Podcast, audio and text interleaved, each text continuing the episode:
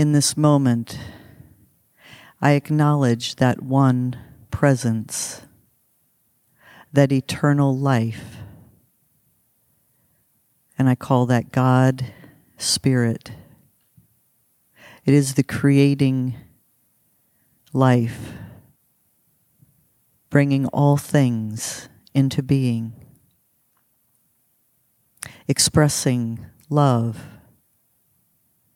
creativity, connection, having perfection in what it is, what it creates.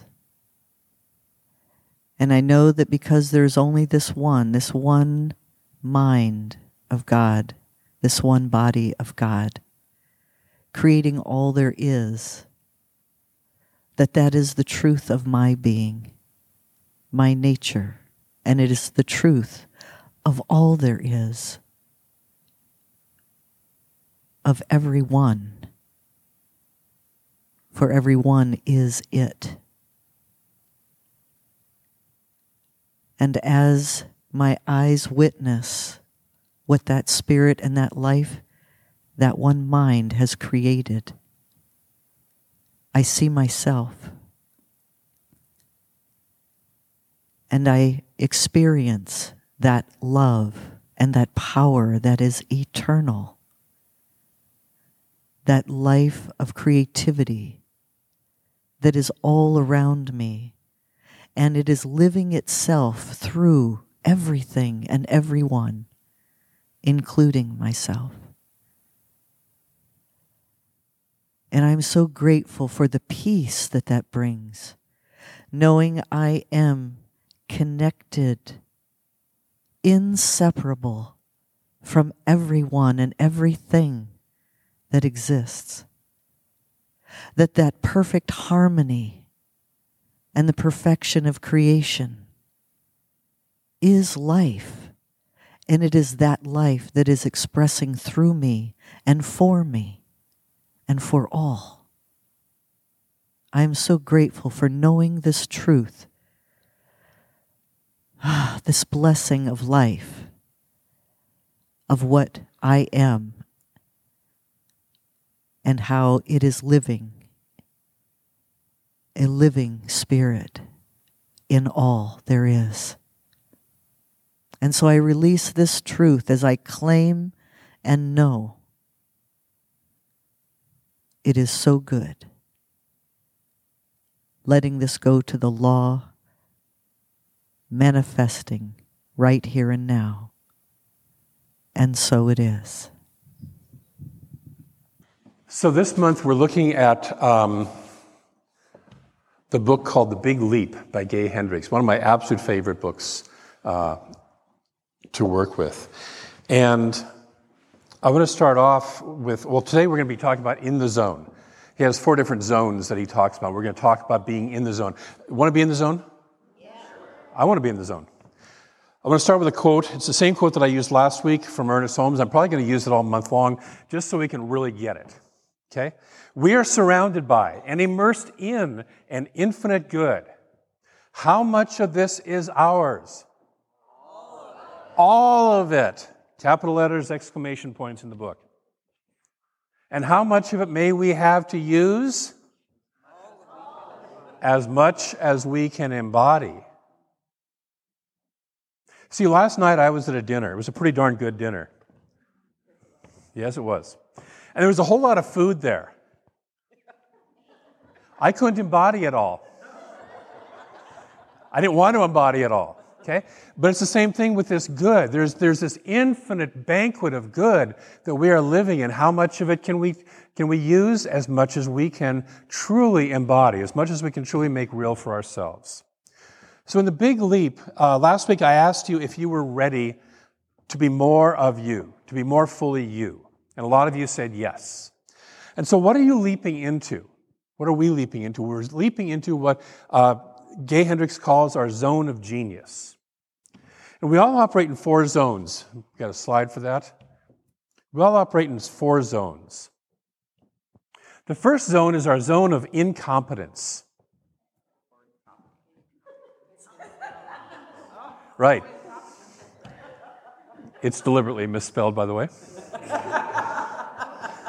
I asked Anne not to correct that when she made the slide. Because originally I did a typo, and then I thought, that's a good idea on that one. So the zone of incompetence is all the things we're not good at. How many of you have some things you're not good at? Okay? But we try and do those things sometimes, don't we? Uh, Gay Hendricks in the book talks about a, a uh, an executive friend of his who uh, charges $1,000 an hour for his consulting fee, $10,000 for a day, you know, full day consulting, right? And who he said was about as mechanically inclined as he, Gay, the author, was, which is to say, not at all. But he spent 13 hours one weekend trying to install a new $1,000 computer on his, or uh, printer on his home computer. 13 hours. Plus getting in a fight with his wife because he wasn't spending enough time with the family. And finally, in frustration, called a college kid who was in the neighborhood and asked him if he could help, and within an hour, the kid had it installed. He just spent $13,000 of time, plus a fight with his wife, which they could have had a harmonious weekend instead, plus the $100 they forced upon the kid because the kid wasn't going to take any money. Because in, the kid was operating in a zone of at least competence or excellence, right? Because the kid was good at that. We do this. We, we try to save a few bucks, as he said. And so we try to do these things that we're not really very good at. And the best thing we can do with those is to stay out of them. Get somebody else to do it. Right? See, I'm not good at repairing my car should it need it or, or, or, any of that stuff. Despite the fact that in my first year of college I was an automotive major, there's been so much changed about cars that I'm not, I haven't kept up with it. I'm not any good at it. If I tried to work on my car today, it would be a lot worse off when I finished than when I started. So I send it off to somebody else and pay them the money to do that. It's okay, when, uh, the, the only time it's okay to do what you're not good at is if you're trying to get better at something. You want to learn how to ski, you've never skied. The first time you ski, you'll be in your zone of incompetence, right? Guarantee it. But if it's your intention to get better at skiing, you have to go through that period. Okay? The second one then is our zone of competence. This is doing what we're competent at, but Almost everybody else is too, or lots of other people. I tend to do this.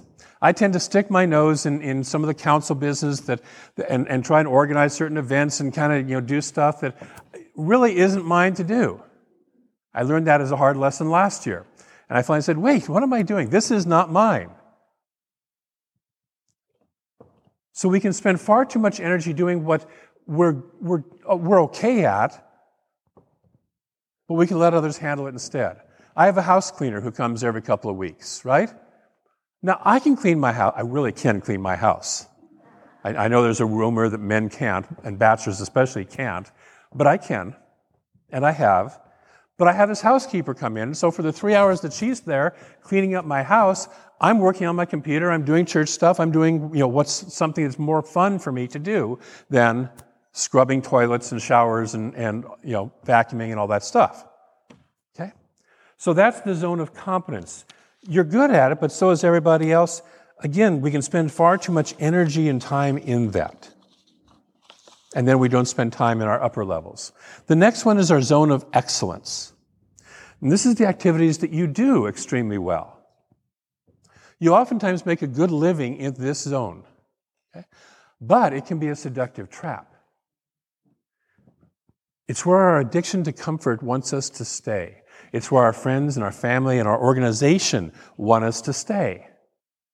You know, when Reverend Carey said, you know, a few a month or two ago that she was moving back to California following her heart and doing that as both a friend and as the organization representative, I was like, no.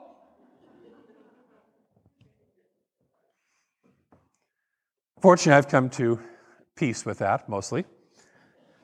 We've hired another one, very wonderful administrative assistant who took the, took the wheel this week on her own, by the way. So in this zone, you're reliable, you're steady, you're stable there, but your soul is withering and dying. Your soul is withering and dying. When I was up in Seattle, I used to um, facilitate something called the employment ministry, which is for people who were in work transition. And a lot of those were people who had lost their jobs or, you know, doing something like that. But every once in a while, I would get somebody come through, and, and after the session was over, they kind of pulled me aside and say, The truth is, I make a good six figure income, but my soul is dying doing it, and I need to figure a way out of it. And that's why I'm here. Because eventually the money doesn't matter. When the soul keeps calling, the money doesn't matter. My friend Tama Kieves was a Harvard trained lawyer, landed a job with a very good law firm in, in Denver, but realized after about a year and a half that she hated it. Monday was the worst day of her life because she'd have to go back to work. And eventually her body started to show it, and, and her lack of sleep started to show it, and her therapist started to call her out on it, and all sorts of things. She finally said, What I really want to do is write books. I want to be a writer.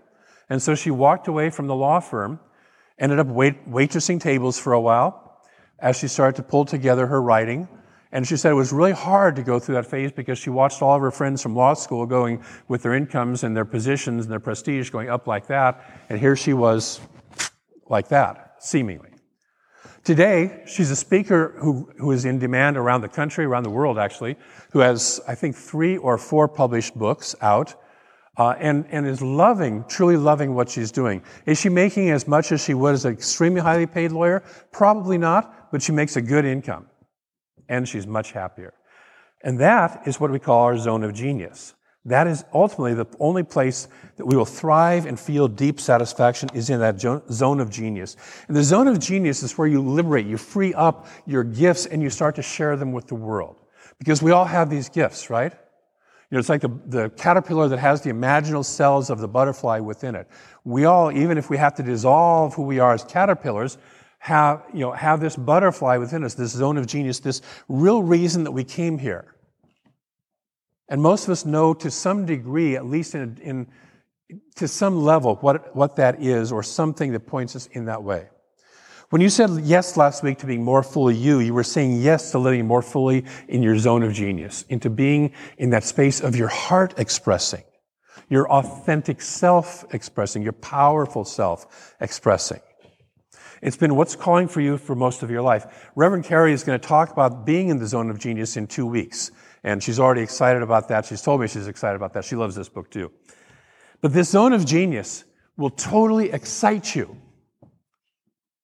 and then it will totally terrify you. Right? Because it picks you up and it slams you up against what we call the upper limit problem, which is how much good can I let in my life? So let's look at that upper limit problem and how to dissolve it. I'm going to start with a quote from Gay Hendricks. He said, by its, ver- by its very nature, the upper limit problem, by the way, the upper limit problem, for those who weren't here last week, is the lid you have on how high you can jump and how much good you can have and how much happiness you can have in your life. We all have a thermostat. It's set, and if we, if we, if we try, uh, try to exceed that, we'll do something to undermine that. And we'll look at that in a few minutes. How much happiness can we take? By the way, you can reset your thermostat, but most of us aren't aware of it, and we keep wondering why you know, we keep kind of going like this. Last week I talked about training a flea circus, which is where you get a bunch of fleas in a jar, they bang their head, they can jump out of the jar, but you put a lid on it, they bang themselves against that lid enough times that after a while they'll only jump this high, and then you can take the lid off. It's the same thing with how Indians, the people in India train elephants and other things like that. Huh? They train them in jars, yeah.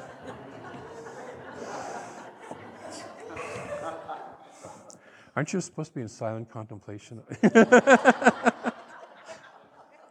By its very nature, the upper limit problem is unsolvable in our ordinary state of consciousness. If we could solve it that way, we would have long ago.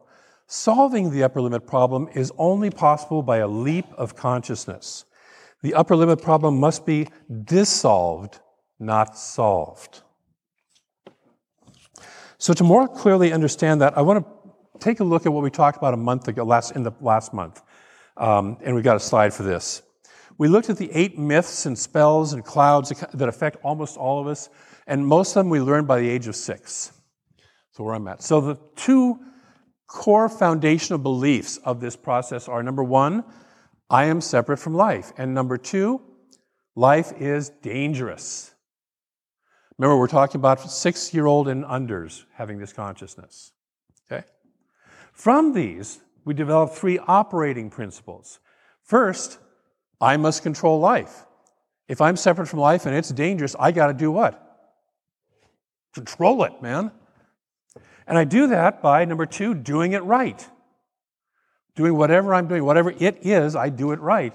And number three, I find out that after a while that doesn't work. And so my operating principle then is I'm not doing it right enough. Can anybody relate? Breathe. This generates in our three secret fears. The first one is I am wrong. It's not I'm doing it wrong anymore. It's because I'm not able to control life, because I'm still experiencing pain. See, life is joyous and loving and, and free and wonderful, and it's also violent and there's painful and there's death. All of that is life, yes? You've noticed this, right? Part of us wants this nice, happy, happy, joy, joy, never stub my toe sort of life. It's much more comfortable. But that's not how life itself operates. So we get this belief that I am wrong because I can't control life. And number two, therefore, I am unlovable. And out of that comes a sense of I am alone. And all of this is based on those two false foundations. But this is the belief system that almost all of us, to some degree or another, operate under. Breathe. So, moving back to the big leap. By the way, the way out of this is to start to become curious about those beliefs and to notice when they operate, which is what we're going to do with, with these also. So, moving back to the big leap, we look at the false foundation on which the upper limit problem is built, which is also very similar. The four hidden barriers. The next slide for that. So we have four hidden barriers. First, we feel fundamentally flawed or wrong. So if we believed as young children that we couldn't control life, and therefore I am wrong, something's wrong with me, we're going to have this operating in our lives, right? Right? Yes? Okay. Keep breathing. We assume there's something deeply wrong with us, and our belief system tells us I can't live in my zone of genius. I can't be truly happy and fulfilled because something is fundamentally wrong with me. My variation on that, by the way, that I realized was something completely unknowable that all you, everybody else out there knows is wrong with me, you can see it, but I can't see it, is wrong with me. I have lots of divorces and broken relationships and messed up jobs and, and life, you know, life experiences to prove that. I'm right. Remember, I like to be right? But it's not true. So, with this operating, if you get too happy, you will pull yourself back down. Or you will never try in the first place because why bother to go for absolute success? Because I'm already messed up. By the way, we're going to, as we move on to these, you can have more than one barrier operating. So this is not a case of trying to figure out which one is me. It's a case of do I relate to this one? Do I relate to that one? Do I relate? I, I relate to all four of the barriers, by the way. The second one is known as disloyalty and abandonment. And it goes like this If I am fully successful, I would end up alone, be disloyal to my family roots, and be, leave behind people from my past. If I really go for what I want, I'm going to upset my family. I'm going to lose friends that I had forever. Those of you who have, have seen Prosperity Plus Two or taken that class, you remember that uh, Matt talks about that if he really got successful at sales, that what he was doing, he was afraid that he would lose his drinking buddies, his, buddy, his friends, who were not on the same path to be that successful. So, two questions to ask with this one. Number one, if I am wildly and joyfully successful, Will it break my family's spoken or unspoken rules? Will it break my family's spoken and even more importantly, unspoken rules? If you're a gay person who's come out of the closet, you have had to face this. Some of you, if you acknowledge that you're a religious scientist in your family, if you attend the Center for Spiritual Living instead of the Christian church that you grew up in, you have to face this. Or the Hindu church, or, you know, like temple or, or whatever. I have a couple of friends in Seattle who had to break it to their Hindu families that they were no longer Hindu, that they were religious scientists. So it can be the same. Anytime that we break our family's pattern, we run up against this. And then the second question is even though I am successful doing what I love, did I fail to meet my parents' expectations? I may be a successful songwriter, but my parents wanted me to be a coal miner. Because my grandpa was a coal miner, my papa was a coal miner, and I should be a coal miner. That's the kind of family history we're talking about. And the guilt of this will make you put on the brakes. It will keep you from success or from fully enjoying the success that you have. Take a breath. And again, just notice if you relate to some of this. Number three, believing that more success brings a bigger burden. This can work in two ways. First, if you grew up in a household where being invisible, keeping your head down, keeping out of sight was your survival strategy, anybody besides me relate to that? Okay? And or, or you felt like a burden or you were in the way. You were an unwanted child, perhaps, or you were just, you know, in, in the way. Then being successful will just make you more exposed or more of a burden. You don't want to, if, your if your strategy is to stay low and invisible, you don't want to be wildly successful and happy because that shows, doesn't it? Yeah, I think, what's the phrase that the farther up the flagpole you go, the more of your rear end you expose? There's a different word for rear end that is used. It's where lonely at the top comes from. All this. You'll be exposed for all that. Or you'll be a burden. And then the second way is believing that success itself is a burden. And this stems from the false belief that success equals hard work and pain and suffering. How many of us have heard that belief in our lives? Hard work equals you know, pain and suffering, and, and you know, or success equals that. Bill Gates did not work 40 billion times harder than the person who makes a dollar an hour. Right? Okay? It has nothing to do with hard work or pain or suffering. Living in our zone of genius actually leaves us more fulfilled. One of my zone of genius activities that I love to do is, is when I do practitioner sessions with people, counseling sessions, spiritual counseling sessions with people, and I always walk out feeling more enlivened. When I was a practitioner up in Seattle, we used to do what we called mini, um, mini sessions. And we'd spend um, three or four hours just seeing clients in little 15 to 20 minutes uh, uh, sessions for that. And I noticed that a couple of, of practitioners would walk out, oh, I'm so tired. And I'd walk out going, I feel fabulous. Because I've just been doing prayer and treatment for, for all these people, and, and each one just builds me up. That's a zone of genius. When you walk out feeling more fulfilled, more happy, and you're sitting there going, it's, it's more wonderful. I feel better for having done that. It's not work anymore, it's play. It's doing what is yours to do. And then the fourth barrier is the crime of outshining. And what this sounds like is I must not ex- uh, expand to my full success because if I did, I would outshine, fill in the blank, and make him, her, or them look or feel bad. This can be a parent or your parents, this can be your family, this can be a sibling, this can be a friend, this can be the world. How dare I drive around in a car that I love to drive around in while there are people who are homeless or living in poverty or stuff like that? How dare I have a happy life when others aren't? That's this, the crime of outshining. That's to keep a lid on it. Don't, don't, don't, don't enjoy life too much because there are people suffering out there. You remember when you were growing up, it's like eat your peas because of think of the poor starving children in India? Yeah? We dumb down or we turn down our brilliance so we don't offend others. My second wife grew up uh, when she was in, in later grade school in uh, a, a, smaller town in Utah, an almost entirely Mormon town, and they weren't Mormons. And she talked about one time that she was doing a project uh, for school, and she really put her, you know, her heart and soul into this product, project and really did, a, did it wonderfully. And afterwards, the teacher held her, her thing up and, to everybody else and said, the way that, that she did it is the way that you should all be doing it. Look at this. This is wonderful. At lunchtime that day, a group of kids shoved her off the playground and out into the street in front of a moving car. which is if I shine, I'll die. The car swerved and avoided her, by the way, but that's what they did. They moved her to a different school after that. Okay? But that's what happens to us, and we learn very early on don't shine too much. If I'm the bright child in the family and I've got a less bright child also in the family, don't make them feel bad. If my family is only at this level and I want to be at this level and really flowing, don't do that because it'll make them feel bad. So that's that one. And again, I'll remind you, we can have more than one barrier.